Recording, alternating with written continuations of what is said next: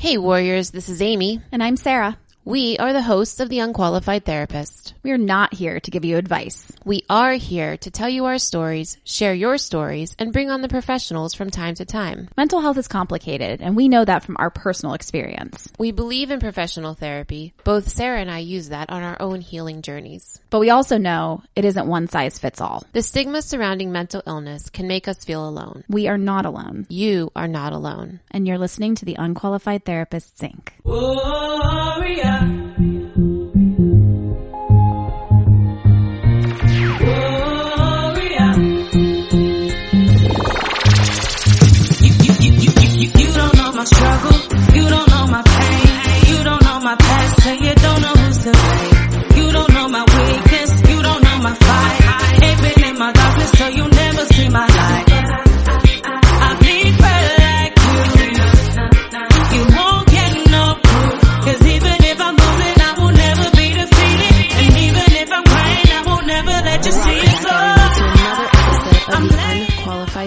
Thank you for joining us again this week.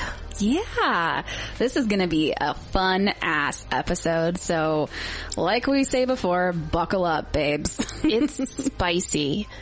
So that being said, uh, obviously not for children's ears. So turn it off if you're in the car with them and listen to it later because it's really fun. Um, and you know, as an adult, consenting adults should be allowed to listen to things like this. So, um, yeah, it's a fun one. It is so fun. This is like, I don't know if it's quite a ghost pepper on the scale of spiciness. Yeah. But it might be like a, like a habanero. yeah, and then if you and well, so it's with Bay Savage, and she is incredible. I I just remember getting off the interview thinking, man, I'm so happy to know her. Yes. Like Yes. a really cool human. Yeah. Um, I think the ghost pepper might be if you go listen to her podcast. Yes, true, true, true. Because I you was like, should do. I was, bla- I had my earbuds in because I, I was not going to listen to that. I mean, I'm very open with my children about everything, but that was for adults. Yes. and, but you definitely need to go listen to her. You do. She has her own podcast. It is called Your Place or Mine. And she's just, like her confidence, her self-love, Yes. her love for others. Yes. Like she's just a freaking awesome And she just human. fucking realized who she was and owns the fuck out of it. And Yeah. it's so beautiful. It is. It's amazing. or hot. Yeah. so enjoy everyone. Um, and we will see you next week. Yes. So we'll be right back after this with Bay Savage.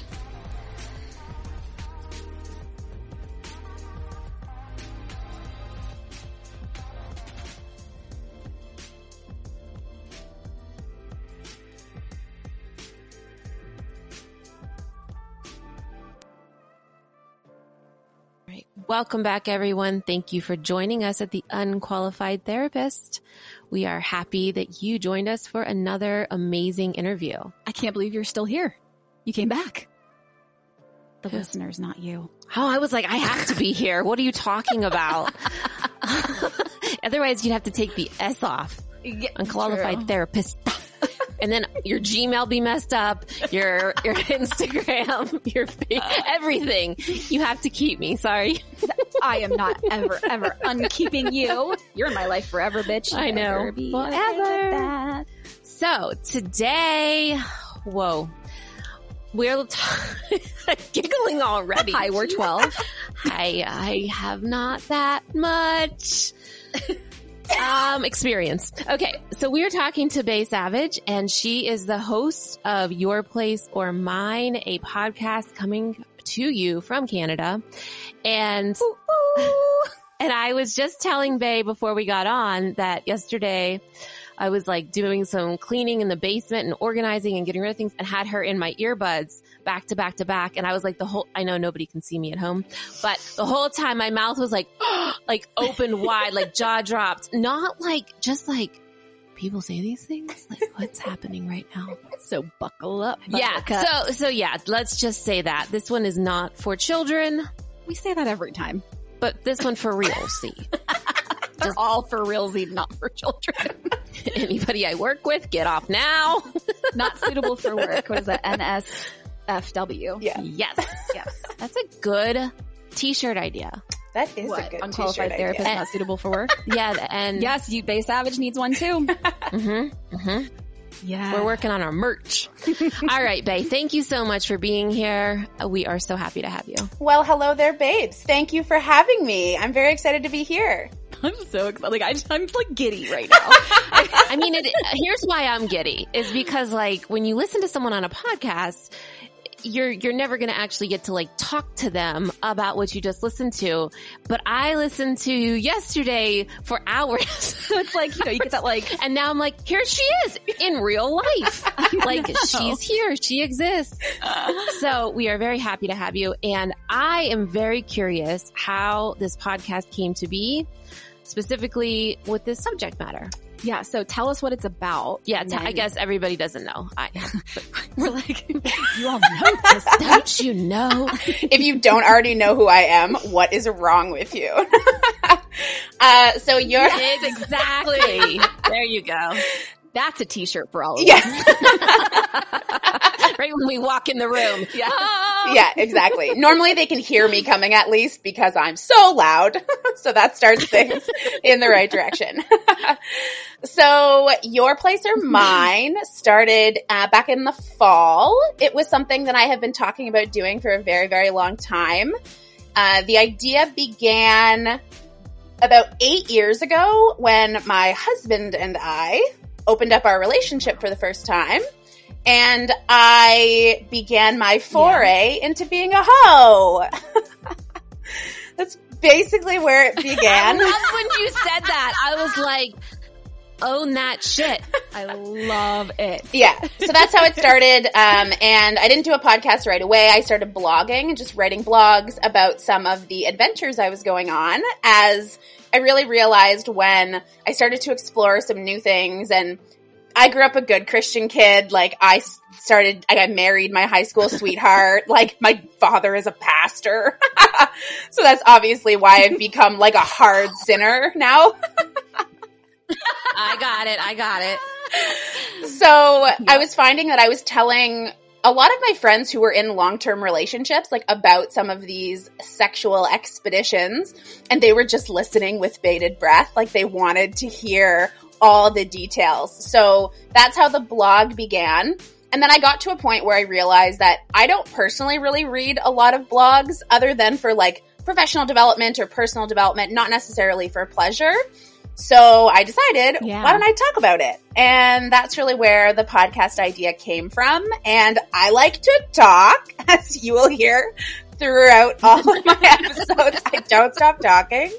And so the podcast covers really just being a loud, bold, confident woman and living my own life the way that I want to. And there's spicy, sexy stories and there's horribly outrageous dating fails. And we just try and tick off things across the board. Oh my so gosh, great. this is amazing. That is really, really great. Do you have favorite episodes? So, like, I love so many of them for different reasons. I think my, if I had to pick one favorite, people to start with, to dive in. Yeah, there's an episode that I did with comedian Breton Lalama, and Breton and I just have such incredible chemistry that it is fucking hilarious Mm. from start to finish. And we'd never talked before. We just I riff off each other one. I'm gonna really well. Yeah, and they share some really awesome stories. Uh, so that's probably my favorite. But there's like eight other ones. If was somebody asks me what episode to start with. I always decide if they want spicy or funny or like empowering because those are kind of the three main categories. Yeah. Oh, I like that. Okay. Because here's what I want to know. First, if I'm going to start like back, here's what I want to know. How you go from your high school sweetheart to opening your marriage to what you've experienced. I guess question number one, because I, I may have missed this. Are you, are you married still? Nope. no. No. No. Okay. All right. so we learned a lot uh, about how non-monogamy is not a band-aid to fix a dying relationship. That's Ah. the first lesson. Yeah. I see. Uh, Okay. But it did open the door to non-monogamy for me, and that's entirely who I am as a person. So I look back on that very positively. But yeah, I'll kind of, I can walk you through how I made it from the beginning to where I am now. Yeah, that would be great. So, I'm so excited. Just like a little kid. so growing up, uh, I was a good Christian kid and I had a pretty shitty childhood. Like my mother's an alcoholic. I just, we were really, really poor and there was just a lot of family issues. So it was tough. And so I just had to grow up really early. So I, when I first met my partner, when we first started dating, we were 17 and he was really just the first man that had expressed interest in me. And I was an overweight kid. And so it was just like, I didn't have any self-confidence. I didn't have a lot of self-worth. I had zero self-love. And all of a sudden there was this man in front of me who I met through my church. uh, and There you go. he was interested in me and he was attracted to me and I was attracted to him and we became really good friends and that flourished into a really lovely relationship. And the beginning of that was super wonderful. We decided to get married at 22 because that's what good Christian kids do. Uh, I definitely Yeah. don't recommend most people get married when they're that young, but you know what? It works for some people and it can be super lovely. So we got married and then after we got married, I started getting into fitness and started moving a little bit more and I lost a bunch of weight and all of a sudden confidence showed up. And for the first time in my life, I had this sense of self where I felt like I had worth and I had value and I started to really appreciate that and my confidence started to come through. And then with losing some weight and moving, my libido skyrocketed.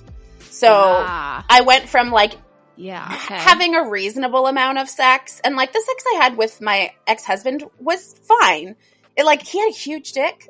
so like that was a little bit much in the early days. but we had a oh, we had oh, a yeah. fine sex life. So it was fine. And then my libido went through the roof. And so I suddenly wanted to have sex constantly. And he didn't. He had a little bit of a lower sex drive and we had just been in that forever. And so it was really tough for us to now transition Yeah. into me wanting to have sex every moment of most days. so so when that happened, we we tried to work through it, but it caused a ton of problems in our marriage. So it really like that played into how I thought he felt about me and my own. It started to question this Yeah. worth that I was developing and it made me feel some shame around wanting to have sex and it was just super complicated. And I worked in the fitness industry for almost eight years and that completely fucked up my sense of self entirely and I'm sure. just bet. that was a disaster. Um, so we we tried different things. We tried to spice things up in the bedroom. I tried to do other things that he might be into. We tried like quotas, like this is how many times you have to have sex with me this month. Like we we tried it. We did. Yeah. Yeah. And so it got to a point where I was going out. I had all this confidence. I felt so good. I looked hot as fuck. And I would get all these men who would give me attention and try and sleep with me. And I basically said to my husband, I was like, look, what's going to happen if you don't start having more sex with me is one of these days, one of these guys is going to offer and I'm not going to say no. And I don't want to do mm, that Yeah. because I love you. I love our mm-hmm. relationship. Like I want to work through this with you. So we continued to try and work through it and nothing changed. And then I cheated on my husband. And that Yeah. sucks. And it was super shitty. And I told him right away and we worked through it and that was really hard. But it, and I'm- I don't like, I don't like saying that it needed to happen because I don't condone cheating.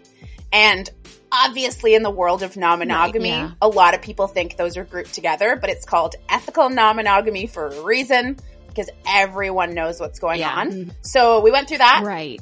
and then we kind of tried again for a while and it was still, it just wasn't happening. So this is where the conversation of opening up our relationship first started Okay. Okay. because we were like we were still best friends we had so much love for each other we just didn't want to have sex all the time we wanted to have sex occasionally and i wanted to have sex all the time What's occasionally like? Yeah. Tell Occasionally- me occasionally for you. we were having sex For that relationship. yeah for that relationship it got down where it was like once a month maybe once every six Oh, weeks which was okay. quite infrequent for me Yeah.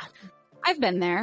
yeah Yeah, but I uh, when In you were marriage. talking about it, I thought you meant like he, Like five days a was down week. for every day, and you were like, no, Yeah. like No. I need like 10, 10 times Times every day. day. Yeah. And I was- so I, my I was a little Yeah, no, and like, yeah, that's Okay, my preference for sure. if my full time job can be having sex with hot men, yeah, sign me up. Uh, no, it was like once a week. I think once or twice a week, I could have made, I could have made it work, but it wasn't that frequent, and that was really, really hard. So Right. we just started unpacking the idea of an open relationship, and we spent six months hashing it all out and talking about all the things that could go wrong. We put rules in place to make sure we both feel safe and secure.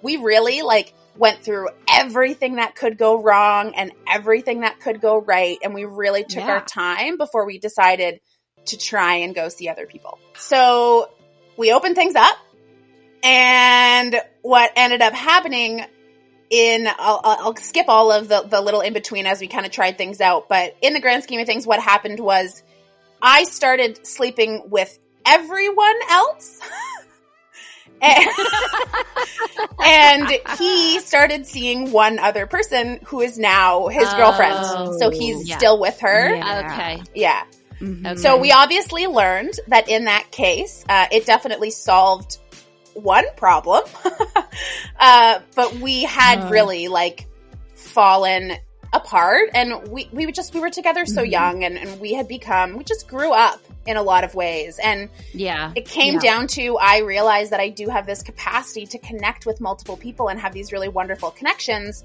And he's as monogamous as they come.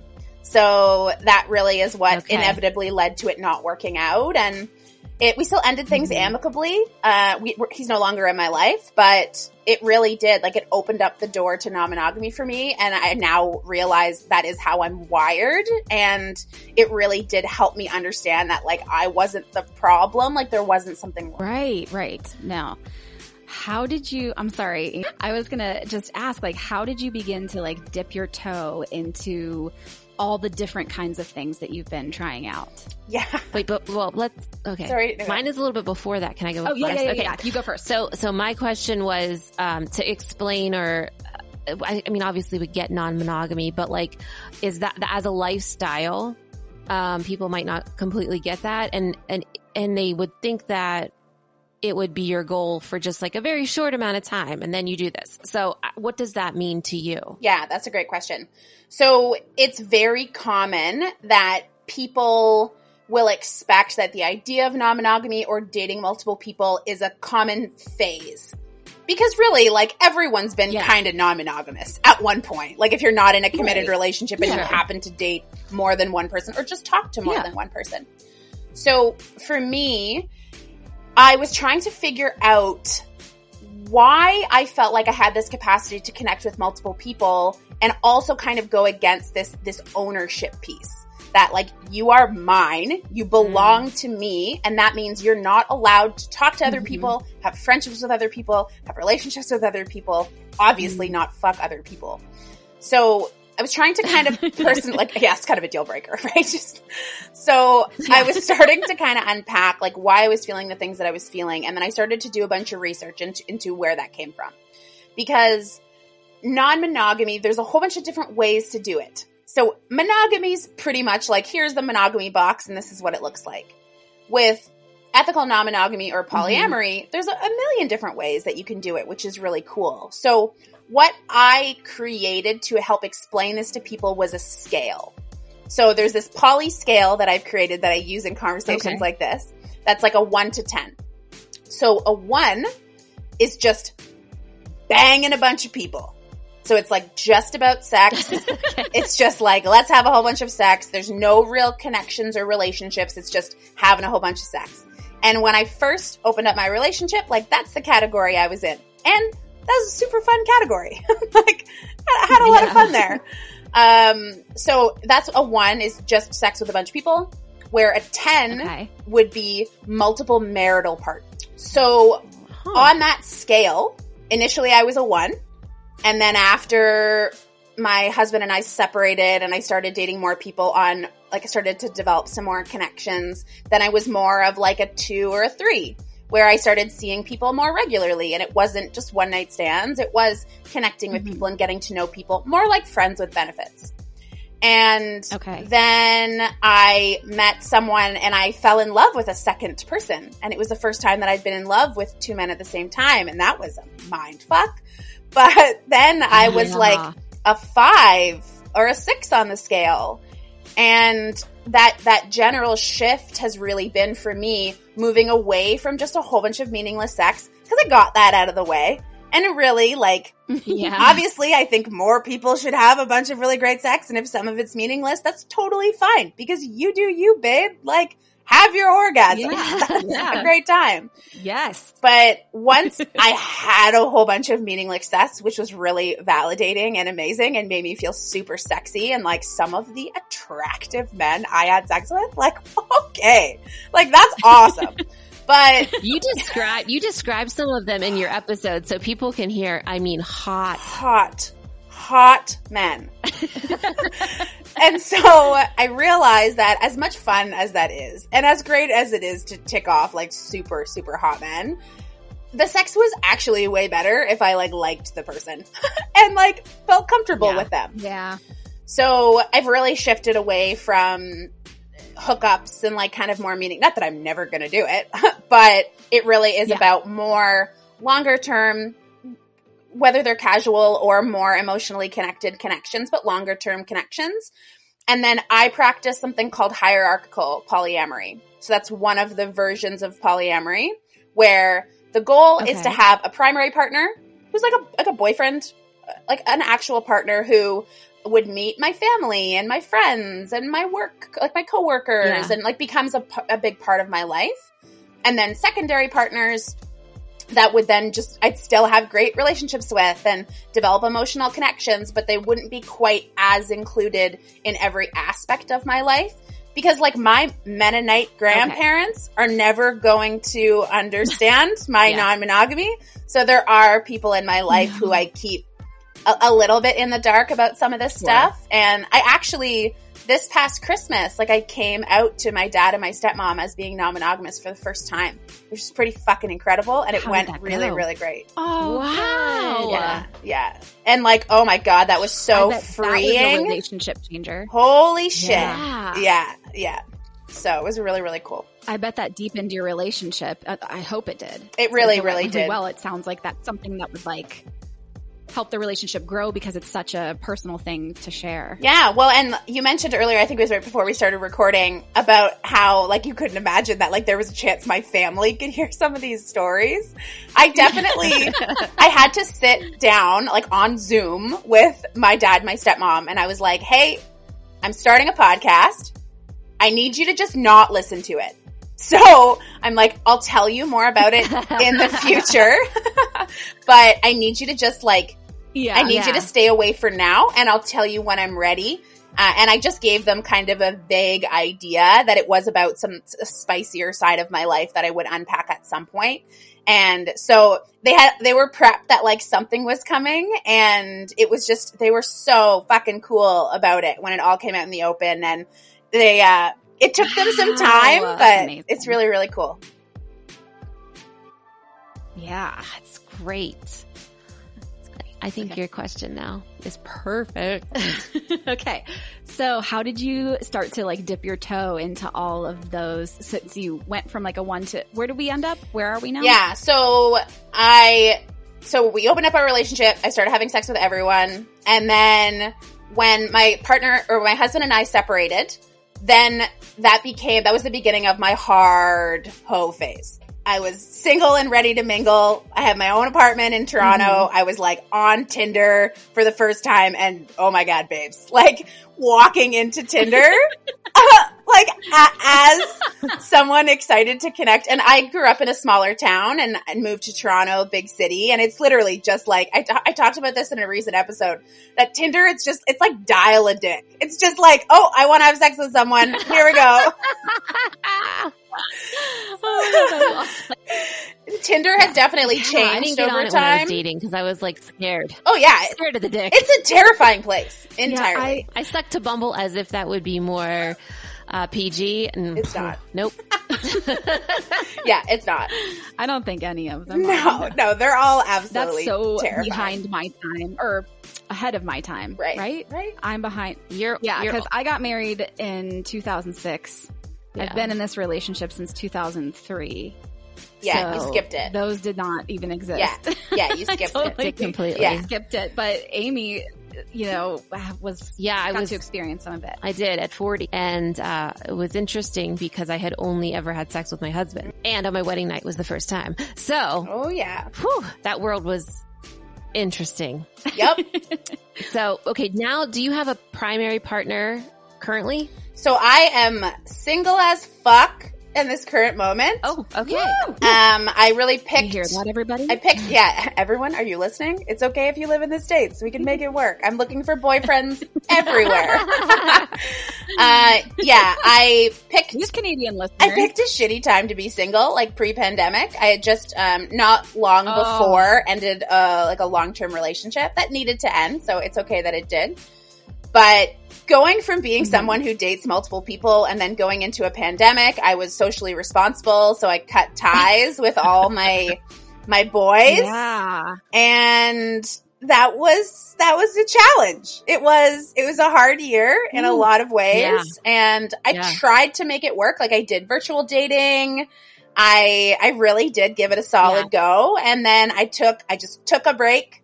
I like got off all the apps and everything, and I focused on a lot of other things. And then the podcast showed up, which was really cool. So that was a great place to move my attention. But Nice. at this current moment, I am actively dating. Now I'm like, I've got my second vaccine. Like we're all getting out there. Toronto's finally opening up more, which is so exciting. So I'm like deep in searching for men mode. and that's its whole own like Uh, interesting issues, especially post pandemic. Like the amount of people I have, like I match with versus have a conversation with versus make plans with versus actually meet up with. It's just getting ghosted left and right. People changing their mind. Like it's a disaster out here right now. It really is. Super fun. Oh, woof. Yeah. Oh. Yeah. I really liked what you were asked before is like, so how, Right.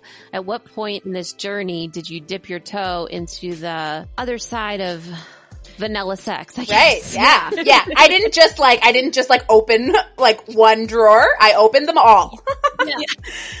exactly. So part of it was just when I went into my hard hoe phase, I was in a place where I was just saying yes to fucking everything. So someone Yeah. had something new that or something that they were into. I was like, yep, let's try that. That sounds cool. I Yeah. started watching, like, I really started watching porn for pretty much the first time. And with Mhm, that, it was just like all of a sudden I would be watching something and it's like, oh, I'm, I'm turned on by that. That's surprising. I did not expect to have that reaction. Yeah. And that kind of stuff would happen. And really, as I started to connect with more people and sleep with more people, and they would share their kinks with me and what things they were into, it was just about finding things that sounded like it would be fun to test out and then testing it out. And there were definitely things I tried that I was like, nope, definitely not for me. Not doing that again. but it was really just about being like open minded and exploratory. I think that was like a big part of it. Were you ever afraid? Like, not, I don't want to say afraid. That's not the right word. Um, were you ever like, ooh, I don't know, get like super anxious about what somebody said and you wanted to try it, but you were still like, I don't know. Totally. Yeah, a hundred percent. And I think whenever stuff like that came up, it was always like, okay, let's do a hard check in to try and unpack why Ah. this is giving me a reaction. It's like, is it giving me this reaction because Yeah. it feels unsafe? Because I like number one goal in being a Oh, single yeah. person dating on Tinder, don't get murdered. Like that's the most important thing you're focused on. Right. Yeah. Right. Oh my So- gosh, it's so so if my gut was like, mm, I feel kind of weird about this, it was like, is that because this is a kink I'm not Mhm. interested in, or because the situation feels like it might be unsafe? And that's really like where that check in came from. And if it was something that I was like Mhm. kind of curious about, but I was like, mm, I don't know, then I would just like add it to the list of things to try in the future with a partner that I felt really safe and comfortable with that I could then unpack at that point. Yeah. So smart. So smart. I don't know that I would stop to like think about why am I why am I resisting this? just turn around and run. I'll be like, ah! I'm I'm here. There were definitely I- some because I things, listen to I mean- too much murder. like there were some things that came up and it was like, oh, like, no, I'm just gonna leave this conversation. Like, I feel like this is not a match. Oh, good, it wasn't in person. yeah, yeah, no. This was like pre-conversation. So you you talk about it first then. Yeah, so one of the cool things about like non-monogamy or people who are non-monogamous is it's fairly normal to talk about interests and even like like sexual health. Like we talk about getting tested like Yeah. before I meet someone and about our safe sex practices and it's interesting to talk about kink before you meet someone because kink is obviously, if you've I listened bet. to any episodes of my podcast, a very big part of my life. And kink and Mhm. polyamory are very intertwined. However, I am very much connection first, kink second.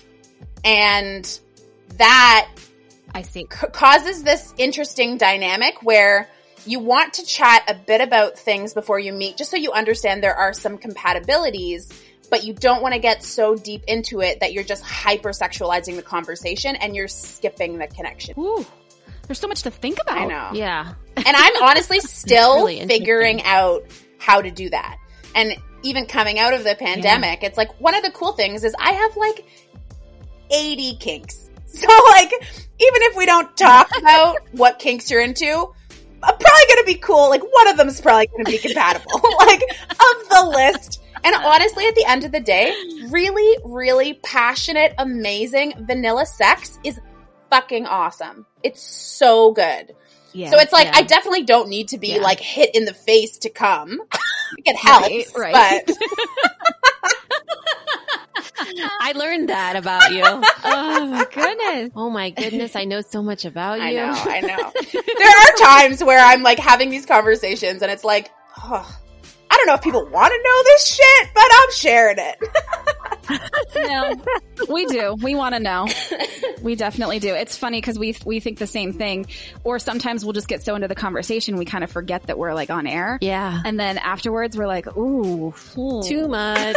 and then it ends up being fine. and then we just put it out anyway. Yeah. So the a question I have which I I don't know the answer actually what you're going to say, but so something that we talk a lot about um, since we started talking about sex on the show is this thing that I feel like often happens with women and we don't talk about it where you get to this certain point and you just really are like, nah, I really don't want to like finish this Mm-hmm. because something feels off, or you just are like you've maybe you don't have this problem, but like I can like easily get out of the mood. Like it could be something that like makes me just be like, nope, don't want to be here. Yeah. But I'll finish the situation. That's what I call it. Situation. the situation. The Catholic girl calls it the situation. Reco- recovering, recovering I just and um uh you just go for it and then like how how just awful that is that you know it's and how all icky it feels. how I feel icky like. it feels after and yeah so i mean have you ever experienced anything like that Yeah, a hundred percent. So it definitely doesn't happen Oh. often, mostly because I love to have sex and experience pleasure. And even if it's like not a hundred percent a match, like, or even if I'm sleeping with someone and he doesn't really know what he's doing, or like I'm not having a super enjoyable time, I will just take the wheel myself and make sure that I am still going to have a really wonderful time. Yeah. And that's, I think that's a piece of it. But I'm also like hyper communicative in bed, even if it's just a hookup, uh, where it's like, this Yeah. is what I like, this is what I don't Yeah. like. And what I found is in my early days, I didn't know how to communicate that. And so I had a lot of unfulfilling sex. how did you learn Ah, so you decided. how, how did you open your throat chakra to be able to say those words I think it really came down to like I got to a point where I realized so first of all, I am blessed when it comes to the fact that like I'm so in touch with my body. I've done so much research on like how my body experiences pleasure and why it experiences pleasure that I can get off like no problem. So it's super like normal for me to come multiple times even if I'm sleeping with someone who doesn't really know what they're doing, like I can make it happen. And I understand that that does make me outside of the norm. And there's so many women who can't make it there. Like anywhere close to as Oh my easily. God, teach me your Oh my ways. god! Like I'm gonna run a course about it. I have to because it is like You have it's to. mental and it's it's entirely mental and Mhm. emotional. So much more mental than So much. Way more. Yeah, and there are little tweaks and things that you can do when it comes to like firing certain muscles or like moving your pelvis in different ways that can help, but it's mostly Yeah. mental. And it got to a point where I really just had like a bit of a string of bad sex. And it was like, what what the fuck am I doing? Yeah. Like why? And cuz the guy's going to get Mhm. off no matter what. And it got to a point where I was like, no nope. matter Right. what. Like this is about me, not about you. Yep. So if yeah. if I'm like when I and part of this was realizing like I could have sex with most a lot of people. Like it's pretty I could be like you, I'm gonna have sex with you. And like a lot of the time I can make that happen. And so when I realized it's like I can choose who I want to have sex with. It's not there's no scarcity. Like there's there's loads of options out here. So Yeah. why Right. so why am I like giving this man the opportunity to have an orgasm when he's not ensuring that I'm also having a really wonderful time? So that's where the Yeah. communication piece came in was that shift Yeah. where I was Right. like, life is way too short to have bad sex. Like I'm Mhm. not here for this. And I think I need to stand the fuck Yeah. up and talk about it. And if I'm loud in other parts of my life, like I'll be loud in bed. And I'm also like really loud in bed. And that helps because it gets to a point where if I stop making noise, you're doing the wrong thing. Ah. so there can be some of that See, natural I used feedback. to be until we had kids. Yeah, having kids made the, the made it have to be quiet. She just gave us the, it's so sad for you. I face. know it is sad for us, though. Let me tell you. I, no, just kidding. I have known since I was really. 10 that I don't want to have kids. So it's always been like, this is fine for me. Yeah. Uh, I am obviously like people have kids and they have lovely experiences and that's really, really wonderful. But yeah, it's definitely not on my list of goals. I like dogs a lot. You should get a couple of those. I guess there was so the, another piece to that question was so if I'm in situations now where I'm not having a good time, I will just say this isn't doing it for me. And that so that Mm. happened uh this past Thursday night, so a week ago. I had a date and I had someone over. We were having a really nice conversation and I was like I wasn't as attracted to him as I thought I was going to be. His like he didn't look super close to his photos, but I was like, okay, whatever. We like had some wine, we had some really good conversation. and he like wanted to make out and I was like, I like making out. Like, sure, let's make out for a bit and see what it's like. And and oh my god, babes. It was bad. It's real real bad. Yuck. Um like no. yeah, it was bad. Bad kisser. Yeah, it's just way too much tongue, super aggressive. When that, when that's bad, it's just, no. yeah. So I just No. shut it down and I was like, it, we like made it a little bit and I was like, okay, I'm like, I think I'm good. and we just finished our wine. We had a little bit more of a conversation leave and then now. he left like probably 15 minutes later and that's fine. And on to the next. oh man. But I do think it's a problem like- that women don't feel like they can speak up when they're in a situation that doesn't feel good. Yes. And that's scary. And part of Yes. in my, my list of things that I want to empower more women to do, it's being more communicative, especially in new partnerships about what they mm-hmm. like and what they don't like and being Yeah. able to understand that if at any point someone wants to stop, that's totally okay. And they don't have to give reasons. They can just stop. Mhm. Yeah. And that's completely allowed. And Mhm. that's a big shift that has to happen specifically for women. Yeah. And I think that for us, we are always worried they're going to be mad. Totally. Whether it be our current partners or a dating person, or at least that's how I felt. I was like, I just don't want them to be mad at me or disappointed or these sorts of things. You're gonna want to hit me when I tell you why. oh no. Mine was because I felt the need to make them feel good. Oh, honey. I'm so sorry. Like the Yeah. society And, like, has I- broken us. They have. Yes. They have. Ugh. And that's, I mean, that was a lot of the reason why we started to talk about this particular thing was because I had experienced it so much prior to getting married and even in, and I've said this before, so it's like, I'm not, Not like, news to yeah, I'm not husband. like, you know, slapping my husband in the face with this Yeah. or anything, but even with my husband, I've been with him for 18 years and I am just now starting to reprogram those parts of my brain where I had those feelings of I have to make him feel good and also reprogramming that um Biological, biological ingrained uh that we're supposed to. Yeah. yeah, this It's like you're that's what programming. our jobs are. Yes. Yeah. Thank you. I Yep. could not bring words. Yeah. To my brain. And that's But yeah, That's and, why and- you're there. it's so common and it's because historically like sex is always about men and it, it's Yeah. Yeah. their orgasm is the only one that we talk about like that's what this is all about Right. as soon as they come it's over that's like this is how Yeah. we've been programmed forever right. so it's it's completely natural that you feel that way and unwriting or rewriting how we feel Yeah. about sex and relationships is really fucking hard. And even Mhm. like going into being non-monogamous, like that's a journey to unwrite like Yeah. and especially growing up a good Christian kid, like the deep shame that's so baked into my Yes. being. Like I Yeah. still fight with that Just now. for sex in general, period. Yep. Just sex itself. Yeah. Mm-hmm. As vanilla as they come, there's shame that goes with that. Yep. Yeah. Oh, like I could never tell my mom that I have sex with my husband of 18 years because I'm like ashamed, not ashamed, but like I know Embarrassed, I'm too. embarrassed. Yeah. It's like, Embarrassed. what the hell? Like, obviously she knows I do. I have two kids. Like, but, um, I always told my mom that she was the, uh, the Virgin Nancy and we were the Immaculate Conception because that my parents just didn't have sex. Oh god.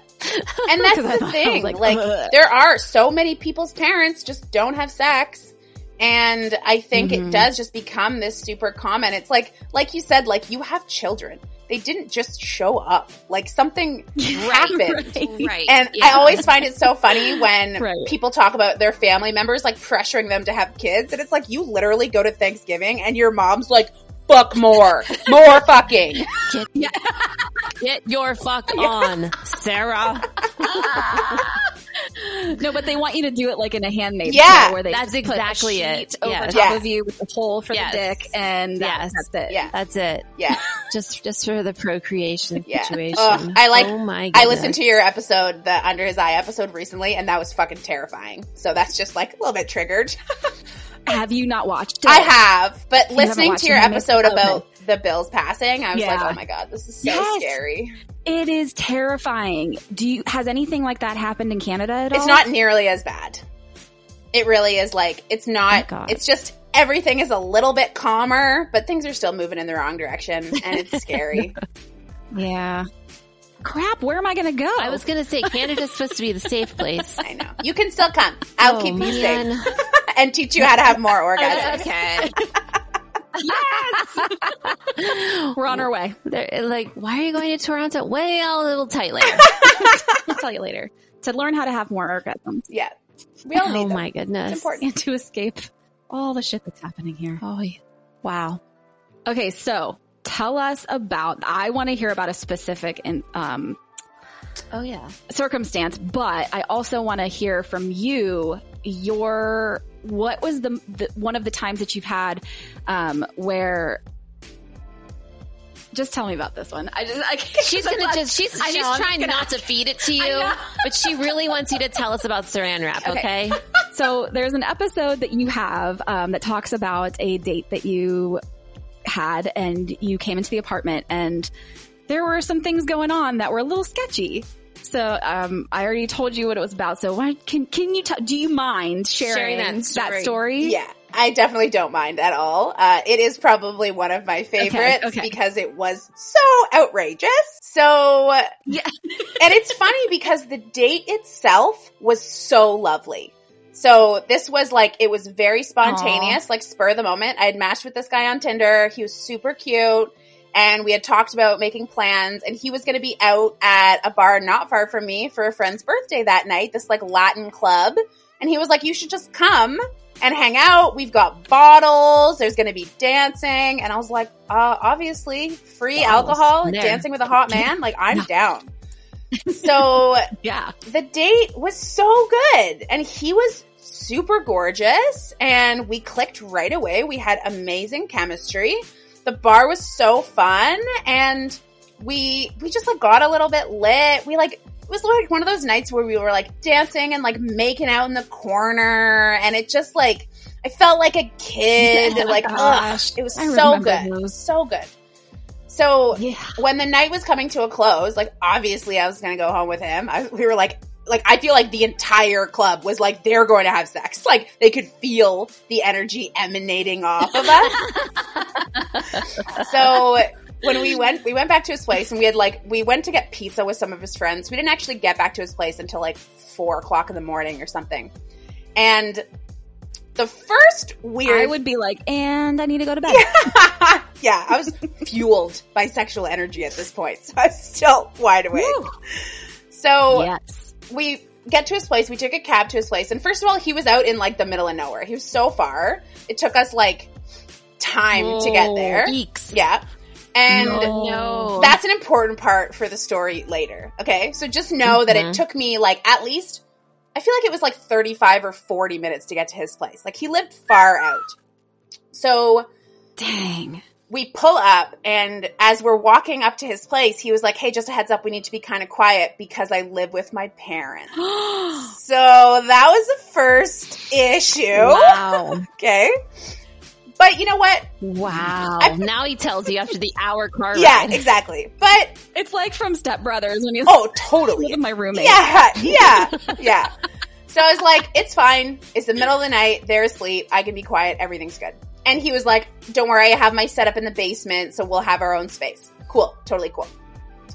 So walk into his place, takes me down into the basement, and this is where I notice that everything in the basement seems to be covered with a layer of plastic. So Oh my god. that sets off some bells, right? Like, that's a little bit. Oh Bizarre. So, initially, Uh, yeah. uh, my mind first went to Dexter. So, you guys watched Dexter? Of course, me too. As soon as you said that, that's what I thought. And I Yeah. was like, oh, that's Yeah. it. It did Don't get murdered. don't get murdered. Rule it's number the one. rule number one.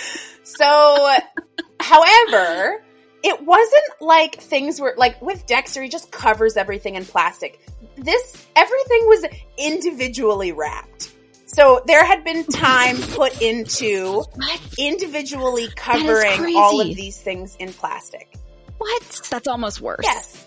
Yes. It's very strange. it's very, very strange. So as soon as I walk in, I was like, uh, what the fuck? So Yeah. Yeah. he explained it right away and he's like, hey, I'm just like a little bit of a germaphobe. So like this is just something that I do.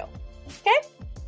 So I, in my head, I'm like, oh, okay. Ah, like it took a long time to get here. It's the middle of the night. I kind of want to get laid. I'm not really getting any other alarm bells. So like, let's see what's up. And I was like, okay, I'm not ready to go home yet. Yeah. And to be fair, I would have noped out. of like, course, like And I would have should I like, have? um, yes. yeah. Yeah, I should have. And there have been times Okay. where I've stayed in a situation for the story. And I think that's why I have a podcast now. And like, I know Girl, that's I, fun. I, I 100% get that. I get that so Ugh. hard. I just come so I far. just- I was, and I was just like, Yeah. I if I know. if I survive this, it might be my me- Oh my best told gosh. story. Right. Oh my gosh. so he offers me a drink and I was like, yeah, definitely. So I'm gonna need one of those. yeah, so he got me a beer and he was like, I'm just going to go take my contacts out. I'll be right back. Okay. So he goes upstairs Ooh. And so I'm sitting in the basement, he puts on some music and I'm drinking a beer. Now he's gone for like 30 minutes. Yeah. Okay. So No. second weird thing. I was like, okay, Uh, oh my gosh. okay. I bet he took a shower. so I finished my beer, opening his knives. right? Who knows? And of course, I, at the time, I'm going through all of those options in my head. And I considered dipping a couple of times, but it was like, I was like, oh, a cab from here is going to be so expensive. Like, let's just see Oh, what's up. So he comes back downstairs and he's like, sorry, uh, I just like wanted to, I need, I have like a ritual I kind of go through when it comes to taking my contacts. I just want to make sure that I did it right or whatever. And I was like, uh, okay. Uh, okay, cool. So he got me another drink. Um, And at this point, I'm like, okay, let's just, let's just, let's just move to the next chapter of this evening. Because at this point, I'm like, okay, I need to have sex. Like, that's why I'm here. Let's like, let's just, let's just make this happen. So I'm Yeah. expecting that we're going to like another room in the basement. And he's like, so my room's actually upstairs. That's wasn't a part of the deal when we were talking. He said that he was in the basement, No. like, but his room was upstairs Yeah. on, uh, and just like two doors from his parents' room sleeping. Uh, oh, um, no. so yeah, that was another like, oh, is this a good idea? Uh, like I, lit- I just told you ladies how loud I am in bed. Like this is going to be a struggle. Uh, yeah. yeah. So I'm like, I can do this. Like, put on my game face. Let's go. So we get into his room and uh, like now again, everything's covered in plastic except his bed. His bed was just very clean. and the reactions that you guys are having to this story are killing me. I know. I, I mean, I just can't even, I can't contain it. I'm like, cause I'm just imagining it and the murder, but I know, okay, I know. we didn't get murdered. Luckily, I'm Whatever. still here. So spoiler alert, I didn't get murdered. Um, no. Yeah. so I know. I don't know why I'm so nervous. So his room was even Like, you're more intense. in front of me. I can see it. so there was like all of his clothes were like in Ziploc bags, like folded and so he was telling me a little bit about it and he's like he's like I'm sorry if this is weird. And I was like, "Yeah, it's really weird. I'm going to be right up front. This is a little bit strange." Yeah. And he was like, I'm just like, I'm kind of OCD. It's something that's just like a part of my life. I hope it's not a deal Kind of. breaker. Yeah, he's like playing it off like this isn't that big of a deal. And I'm trying not to be shitty Yeah. and be like, this is something that you live with. Like, I'm sure that's challenging. So in my head, I'm like, okay, Right. it's kind of winning me over a little. I'm like, okay, this is obviously something you deal with. Yeah. Like, I don't I need would to be say a to dick him, about it. Yeah, for future dates, you might want to tell people you're bringing home Yeah. that you that you deal with and suffer from OCD, Yeah. so that Yeah. they're not like, Yeah. why is everything covered in plastic? You're freaking me out, man. Correct. Cause I feel like the reaction would be so much better if you So knew. much better. Yes. Yeah. And I still would have gone. Like if he told me in Yeah. advance, I still would have gone. So, so we're in his room and so he turns on this white noise machine, which I'm fine with because that's obviously going to help with the buffer for the parents, but it's Sure. so Right. loud. It's like, it's literally like yelling white noise at me and I don't understand what, what is happening and No why this is a thing. no, every color of noise is That's some, attacking like me. neon pink noise. Yeah. Wow. Yeah. So I'm still like, It's to get it's you fine. I guess so, right? Like this is supposed to be sexy. I don't know. Mm, static. Oh baby. Oh baby. You're still like it's fine. It's fine. Yeah, it's fine. This She's is come fine. so far. I have. So it's totally fine. She needs the story and she needs to come. So it's fine. yeah. So we get in bed, we start making out. Obviously the makeouts are super hot because we did a bunch of that earlier. So I'm really getting into it. I'm really Yeah. getting revved up. I'm like really feeling it. I've deleted all of the other weird things. Like it's good. We're in it. We're taking off layers. Like things are going great. And then I can, Oh, no, so he's, more? he's still, so he's, he's in his boxer still. I'm completely naked and I can feel him getting harder and babes, he had a weird dick. Oh, man. So, and I've seen some weird dicks in my day. Like I've, I've seen a few. This was the thinnest, longest dick I've ever seen. Okay. Yeah. Your reaction to this? Like literally a pencil is the closest thing I could think of. So like, I, I know the listeners can't, but it was like literally like that thin and probably like this long. Like a hot dog. Very similar to a hot dog, but quite firm. That was so. It was like pointy, like like a like it could like gouge your eyeball out, like Basically, and when, so Oh when I like, I started to notice because he was getting hard and I was like, I don't know what's happening in his pants, but like, okay, let's see. And then, like, I literally thought he was fingering me and it was his dick. I'm dead serious. I'm dead Oh serious. It was so awkward. It was so awkward. And trying to hide your reaction to a penis such as this when you're you've been drinking. Yeah. Oh my god, I did don't think I did a good job. I don't think I did a good job of hiding it. Oh my god! It was so weird. You've done better than me because I have actually said, "I uh, is it in?" Oh my god. Yeah. And then he was like, "Yeah," Yeah. and I was like, "Oops, I think I just ruined that mood." Oh my god. Yeah. So Not my husband, it was super weird. husband. That's good clarification. That's important. Uh, and so I still had sex with him. Uh, he finished. Uh, it didn't take him very long. And then I just got myself off, like laying next to him Yeah. while we made out because I was Yeah. so weirded out by what had just happened. But obviously I'm going to get off. I didn't come here for nothing. Like, Yeah. let's go. So I still got off and then we fell asleep and he tried to have sex with me again in the morning and I was like, no, that's definitely not. And so he offered to drive me home, which was really sweet, but he had to sneak me out of his house because his parents are sitting on the kitchen table eating motherfucking pancake. Oh my god! I'm, I'm dead serious. I can't write this shit. Oh my gosh! Yeah. Yep. What? So then he snuck me out of his home and he drove me home and he's like, we should hang out again sometime. And I was like, no. Hard? Nope. yeah, see, now I noped. I waited to all of it and then I finally noped. Yes.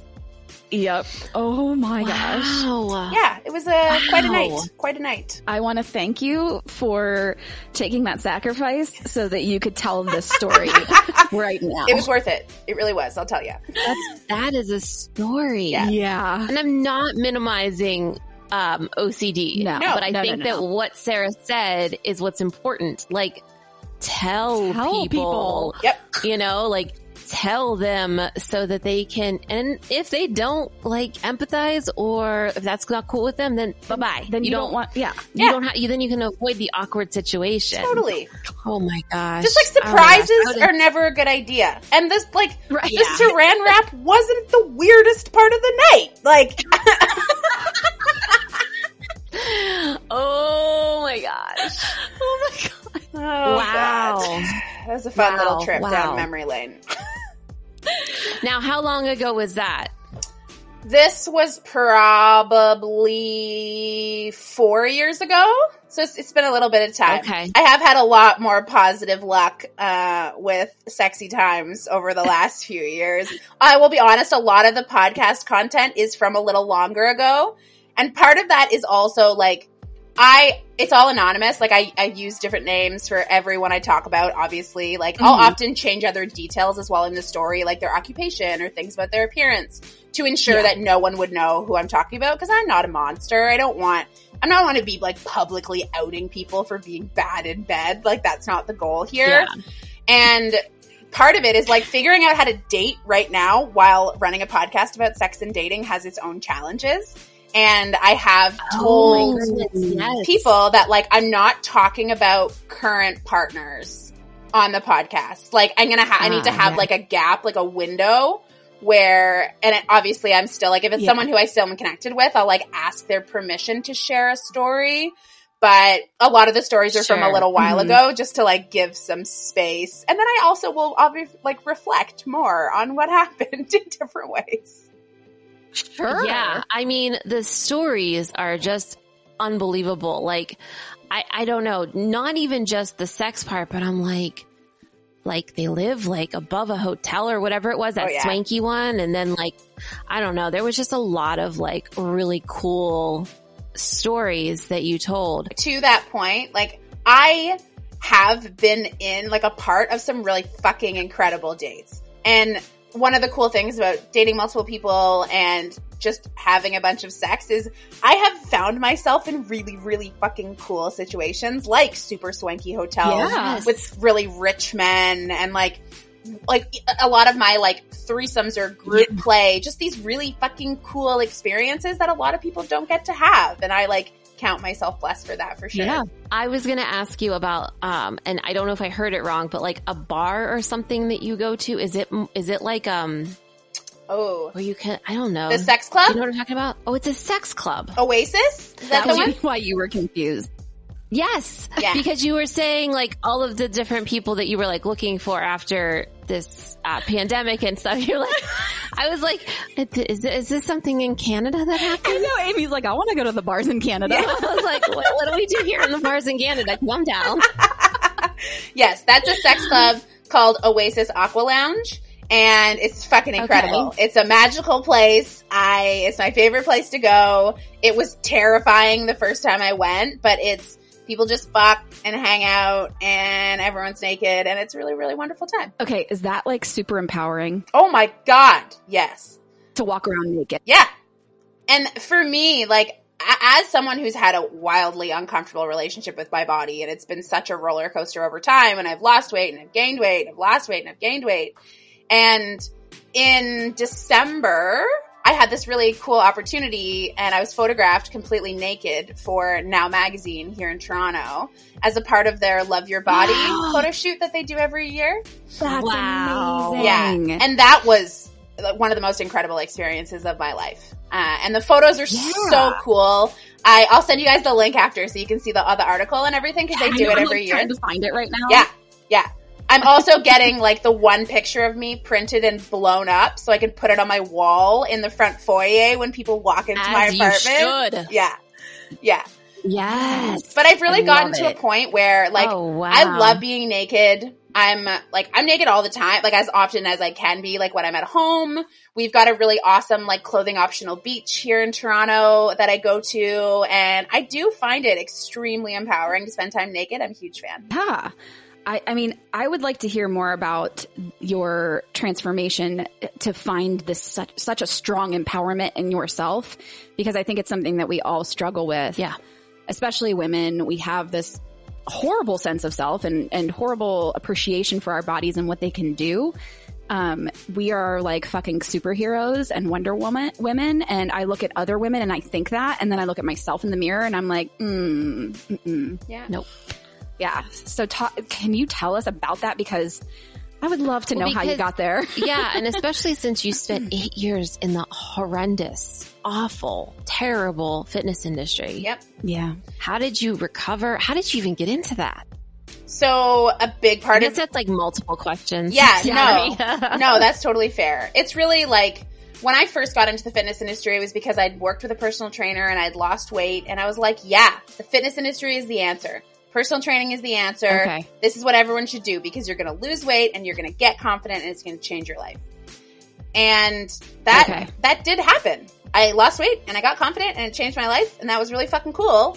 And then it wasn't at all sustainable. And I really started to mm. realize that all of my worth and value were mm. only tied to what I looked like on the outside. And I was, I just wasn't mm-hmm. happy with who I ha- was becoming and this person that was coming out of this new change. And I think it, it was this false sense of confidence for a really long time. And I mistook validation for confidence for a really fucking long time. And it was really easy to convince myself that I Oh, was this God, isn't that confident person. Yeah, entirely. And it's just like we talk about reprogramming and some of these issues. Like it was huge. So Yes. It wasn't until I gained back a bunch of weight and I started to focus on like who I wanted to be as a human. And I started to focus on the value that I Yes, uh-huh. brought to partnerships, to friendships, to my work, to myself. And Yeah. a lot of it Yeah. was the pandemic was like it forced me to be alone it forced me to figure out Yeah. who i was and what i wanted and it really made me unpack like what was really important to me and what did i want to stand up for because I talked a couple times about how loud I am. Like I can be loud about different stuff. And it got to a point where I stopped being loud with other people and I really focused on like what made me tick and what filled my own cup and what made me feel really good. And I worked through a lot of that with Mhm. a therapist and obviously huge contender for that. And yeah. unpacked why I was feeling the way I was feeling and also unpacked some trends I had with partners that were really toxic and negative that I hadn't noticed.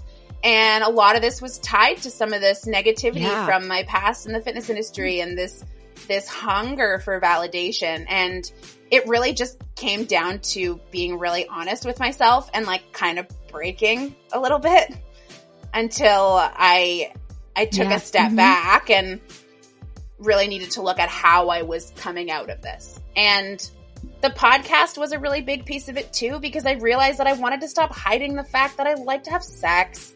I like wanted to stop hiding the fact that I'm this Yeah. Right. like big curvy bitch who likes to fuck and I like to dress however I want to dress and I love my Yeah. curves. And like this curvy Yes. body can pull hot, hot men. Like that, it- those two things, like they go together. yes. Like they totally do. And Right. Yes. like allowing myself to understand that it's like if I'm only going to get attracted, like to, if I'm only going to attract certain people if I'm a tiny person, that's not the situation I want to be in because my body doesn't want to be tiny. Like it doesn't. Like my body is happy Right, the way yeah. it is now and it can do fucking amazing things and give me really great fucking orgasms just as it is.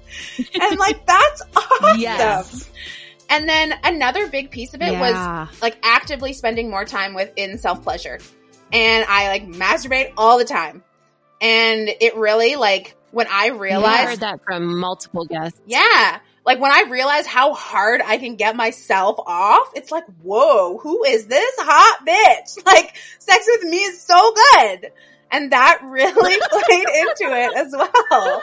Uh, and I think that was a big piece. And, and then it just came down to like the photo shoot was, it was like, I got to a point where I felt like I was finally showing up exactly as who I am.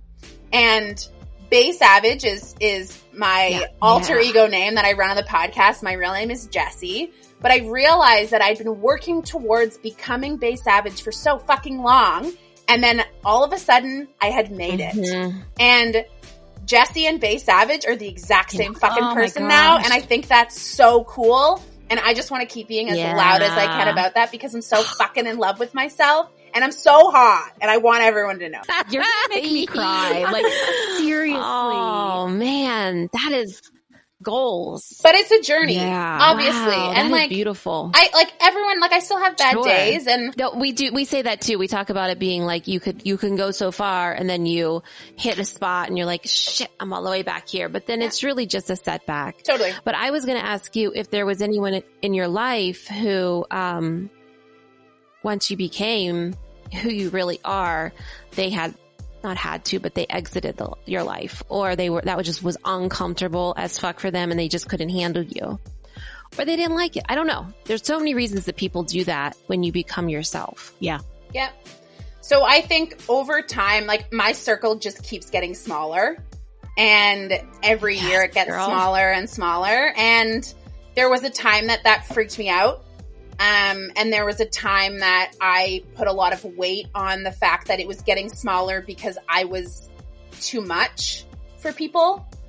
And Yes. there was a turning point where I realized that if I'm too much for someone, then like they don't need to stay. Like I'm not making anyone stay and Right.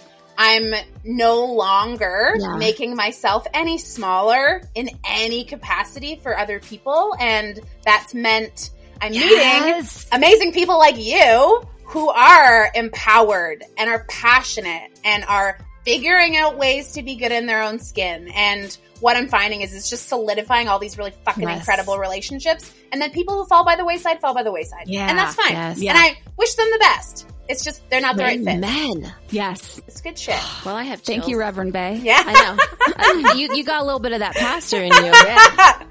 Can I get an amen? oh, I already did. I was like, amen, Bay. Um, I also got chills on my arms I have chills. I, I, I just feel like that is an essence of who Sarah and I, that's, that's our, that's the journey. our goal, yeah. And that's, that's like how this became what it is too. And we peel back with every episode another layer of ourselves. And because we get to learn from fucking amazing people like you. And people like you help us to say, okay, we're on the right fucking path. Yeah. That's because this is the path. You're like the kind of person I want to be on that road with. Right, right. And so I asked the question because Sarah and I have had, obviously, I had a reason for asking it. Yeah. Um, the more we become true Amy and true Sarah, we lose people. Yeah. And, you know, it's, it's really, sometimes it's not hard at all to let it just go. And then sometimes I'm like, well, that's too bad. I Yeah. mean, you know, that, and I get a little sad about it. Um, but, you know, it's just, I'm not going back. Yeah. No, because we also talked about, I don't know if you like, it's almost like, uh, lifting the veil. Like the veil's been lifted. We see everything totally different now. We can't unsee it. Yeah. And I don't want to unsee it. Yeah. Because I don't want to go back to living in this denial world of, of, um, not stupidity because that's not the right word. No, Um, um, inauthentic, inauthenticity. Yeah. As to not make anyone else uncomfortable. right like and that's said. what and that's why i would make myself so, so yeah so like sarah and i have the same we've been up and down up and down with our weight um you know i i i've said on here before i'm in the best shape of my life but i'm also 50 pounds heavier Yeah. and so when i see myself in pictures i get I don't anymore, but I used to freak out and say, you are taking up way too much fucking space. That's why people don't like you. You know, or because my mouth is so big, I can't be quiet when I see injustice or when something's happening. And I just remember always trying to shrink because I was like, I'm pissing everybody off. And, Oh, or, wow. or I'm like Yeah. too big for, um, I don't even know, like, it just, I felt, and, and it was in my personality and in my body, I felt too big for so many different spaces. And really that was just me, like, metaphorically almost, mm-hmm. get the fuck out because you don't belong there anymore. Right, right. So, but your, your journey just really resonates with us. And God, we are so happy we connected with you. Oh my gosh. I am too. m- goals to be able to say, I fucking love myself. I'm fucking Yes. hot. Yeah. Like, and I can say that sometimes. It's I- just that yeah. journey, but it Yeah. is more often that I can't than I can. Yeah. So I'm almost, I'm getting there. Like I can Right. say it, but I can't stay there for very long. Totally. So it's When- just trying to find that, you know, being able to stay, keep Yes. it steady. And what I love is when you say it, Bay, you're, the feeling I get Yeah. I like that so much because I'm just like, I just like get so, I'm just like, yes, you Yeah. fucking go. And I believe it. You know, some people will say, well, I love myself now. And like, I'm like, I don't really believe that. Yeah. But like, I believe you when you Mhm. say that. And that's really the spot that I think that we all, well, the people that I know want to get to. Yeah. Yeah. We just all want to like arrive and say, you know, I don't know. I think it's, I think it's just amazing to my boyfriend, um, was so excited because he what feels like he won a bet or something. Cause I said women don't ever talk about sex or like kink or, you know, do these sorts of things. And he's like, what are you talking about? Because now there's three people on that podcast that talked about it. And I was like, I swear to goodness, they are the minority. Um, but I'm learning You're you- not though. no, I'm learning that you're not, and I'm learning from um him and from you to like use my voice Yeah. And not be ashamed. Yeah. So, I love that. so and I really think have this you. How did you, recently this thing keeps coming up on Instagram. I keep seeing it scroll through and it's this quote that says, if you think I'm too much, go find less. And that's like, I'm so here for that right now. Oh, that's good. oh, Yeah. Yeah. We gotta put that on I think I'm gonna say that to people. Um, I was gonna say, can we put that on a T-shirt? Yeah. We can. Qu- we can even we can even put Savage. base Yeah. savage in. Oh, I feel like I don't know who But originally said it, but we'll I'll look into it. I'll try and see We'll if it's Google a real it, make quote. sure we didn't take it yeah. from anyone. yeah. All right, we've got our end of the episode question. So, Bay, tell us what does being a warrior mean to you? So to me, being a warrior means standing up and being loud as fuck about what I really believe. And I'm just gonna keep fighting for it. And if people don't want to hear it, they can fuck right Yeah. off. That's fine because I am loud when I show up. like people feel the energy that I bring into a room and I want to use that for good to empower more women to want to do that too. I love it. I love it. I love it. I love it. Okay. this is going to be a fun one. What this week has have you felt has made you wild and weird? And you can do wild separately and weird separately or together. Okay. Something wild and weird, weird that happened. Okay, so the wild was on Saturday night. I ended up inviting an attractive man from Tinder to my apartment at 2:30 in the morning. and I haven't done that in a minute. I like all of the early part of the episode where I talk about how I don't really do a lot of hookups, but I still invited this hot young man into my apartment at 2:30 in the morning on a Saturday night. So that was wild. That was wild. Yes. It didn't get as wild. wild. as I would have liked it to, um, because it was like the first day of my period and I'd given him a heads up about that. So it stayed pretty tame, but it was still wild and wonderful. And hopefully I will see him again very soon. Uh, weird. Nice. So I've recently started doing, uh, I'm doing like a six week comedy class. That's like be- like beginner's guide to stand up comedy, which is really exciting. Um, oh, that's so rad. yeah. That's so cool. and I, like I did amateur stand up a couple of times, like a decade ago, but then I like never kind of got into it. And I have ideas for what I want to do with the pod and like events and stuff. Like you guys have your event coming up, which is super exciting. Um, so Yeah. weird thing. Uh, I I do consider myself to be a funny person. I like writing jokes. I like saying funny things. But this, I was so like overthinking this like homework I had to do for this class that I swear I've spent 10 hours over the past week trying to think of funny shit. Just literally sitting down, smoking weed and writing down things I find are funny. That's weird. I spent a lot of my time. I love it. oh, that was good. Yeah, that's so yes, great. that's great. Oh, thank you so much for sharing those with us. Yeah, of and thank you for coming on our show. Thank you so much for having me. This was so wonderful. And we'll flip and have you on your place or mine sometime soon as well. That would be great. That would be so fun. Um, we this will not be the last time y'all hear from Bay Savage. I'm uh, as long as she says yes, I promise you that. So until next week, stay wild and weird, warriors. Thanks so much for joining us. Peace. This episode was brought to you by Sarah Simone and Amy Baumgartner. Theme song and other music provided by Epidemic Sound. Editing and production by Sarah Simone. To help us keep making episodes just like this, join our fan club at patreon.com slash unqualified therapists. Follow us on Instagram where you'll find our link tree to all things here at the UT. If you have a story to tell or a topic you'd like us to discuss, email us at unqualifiedtherapists at gmail.com. We love to hear from you. Until next week, warriors, hold on. We're gonna make it.